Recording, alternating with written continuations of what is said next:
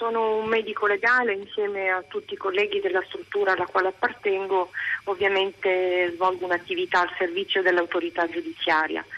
L'attività svolta insieme all'Labanov sotto le indicazioni del dottore Piscitelli è mh, svolta in una veste leggermente diversa, però diciamo abbiamo un, un focus privilegiato su quella che è la mortalità Eh, di queste vittime, proprio sui lidi, su quella terra, su quella parte di mare che è stata tra Africa e Sicilia, insomma. E nel corso degli anni, dal duemiladue fino all'inizio di quest'anno, noi complessivamente abbiamo svolto per conto dell'autorità giudiziaria eh, un numero di autopsie su migranti superiori a duecentocinquanta casi. Il termine ovviamente non è bello, però dobbiamo incasinarli in questo modo. E come dicevate poc'anzi, come ha già sottolineato ovviamente il dottor Piscitelli, diciamo eh, ci siamo nel corso degli anni eh, avvalsi di questa collaborazione, di questa expertise particolare dell'Labanov, quindi abbiamo utilizzato ampiamente eh, in modo uniforme i protocolli stilati sia nella Consensus Conference di Milano sia successivamente in quella di Barcellona nel duemilaquindici. Ci descrive un po' Adattante. Più concretamente il suo lavoro, Argo, il vostro lavoro anche, non so, le faccio una domanda forse un po' difficile, ma dal punto di vista umano cosa significa porsi di fronte a, a dei resti che possono essere resti di, di uno scheletro di una persona identica, che sono decisivi per, la, per il riconoscimento, ma anche immaginiamo materiali tessili, vestiti o suppellettili che queste persone avevano, effetti personali che sono stati recuperati insieme ai corpi. Cosa si prova quando si maneggia qualcosa che ha appartenuto a una persona che voleva varcare il Mediterraneo, trovare una vita nuova, e poi invece quegli oggetti arrivano in mano vostra? Eh, io le dico quello che dico ai nostri studenti, ai nostri assistenti in formazione: e, è come se fossero figli nostri. In, in ogni momento noi sentiamo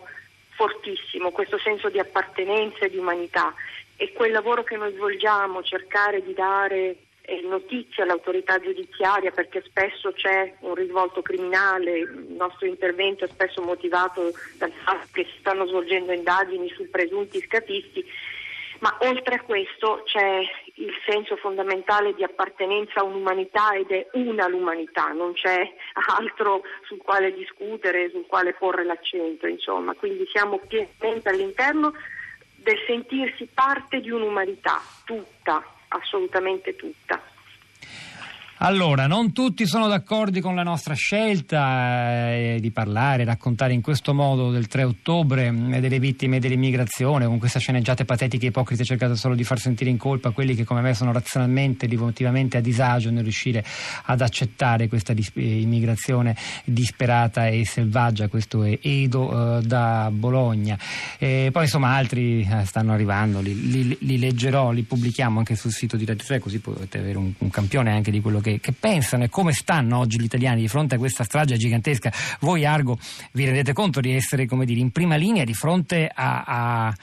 a una guerra, nel senso che come, come bilancio delle vittime e ciò che è accaduto in eh, soli quattro anni, appunto, poi chissà se le stime di quindicimila morti, che come diceva Piscitelli, sono precise oppure no, però insomma l'entità è quella, davvero è un bilancio da, da guerra spaventosa, però assai meno eh, raccontata e non vissuta forse con la, la tragicità necessaria. Che ne pensa lei, Argo, di questo?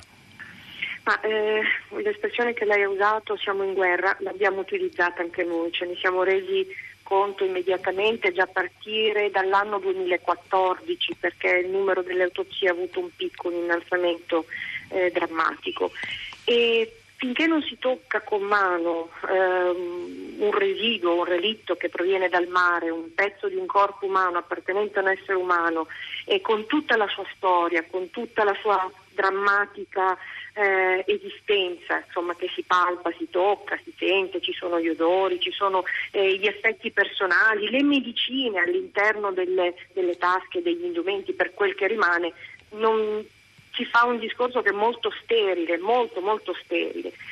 Di fatto c'è il senso di un'appartenenza all'umanità, eh, dico, ne parlo dal punto di vista della nostra disciplina scientifica, che sposa il principio di terzietà e di universalità di tutto l'essere umano, insomma diversamente non potrebbe essere. Poi ovviamente le scelte dei governi sono altra cosa, il nostro punto di vista è